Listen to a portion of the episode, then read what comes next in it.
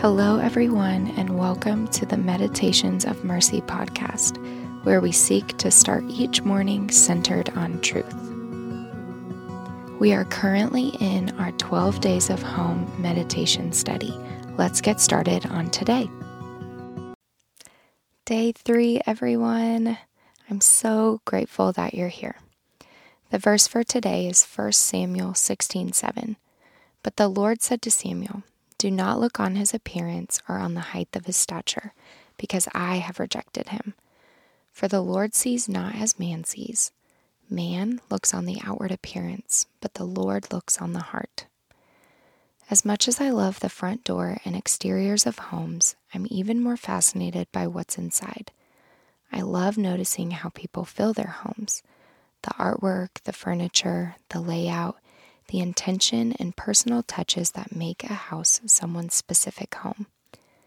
A friend of mine once told me that the only artwork she'll ever put in her home will have personal meaning to her and her family.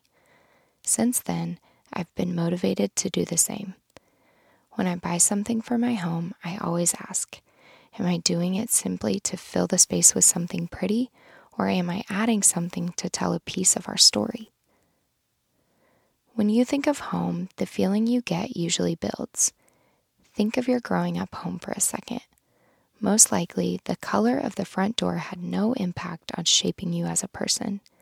The sconces that frame the bathroom mirror had no contribution to your memories.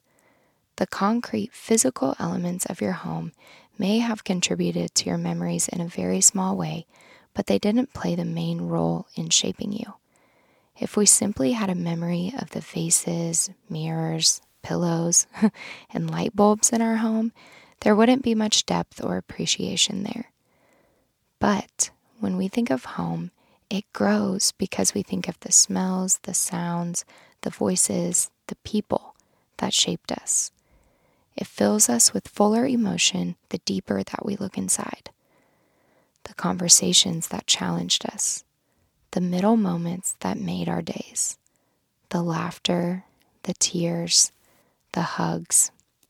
The feeling of home, good or bad, is so much more than meets the eye. It's not the exterior, but the fullness of a life built with people. I'm so grateful that the Lord doesn't see how the world sees.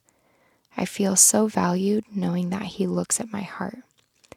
It reminds me that my worth is so much more than my exterior what I look like, the clothes I wear, the car I drive.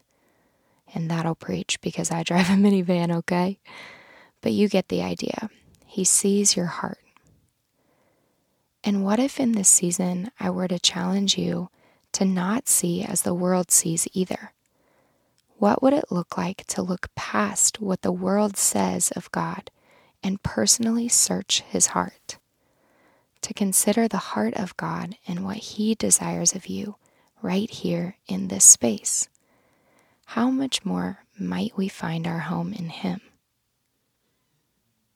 So now, let's breathe. Find a comfortable seat or lay down.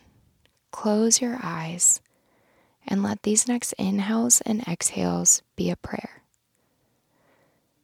Inhale. God, I confess I've been caught up in the exteriors. Exhale. God, create a greater sense of wonder within me to go deeper. Inhale. I realize I've paid more attention to how I appear to others. Exhale. God, help me find confidence knowing that you see my heart. Inhale. God, I have been believing lies of what the world has said about you. Exhale. Help me see how you see and help me find home in your heart for me.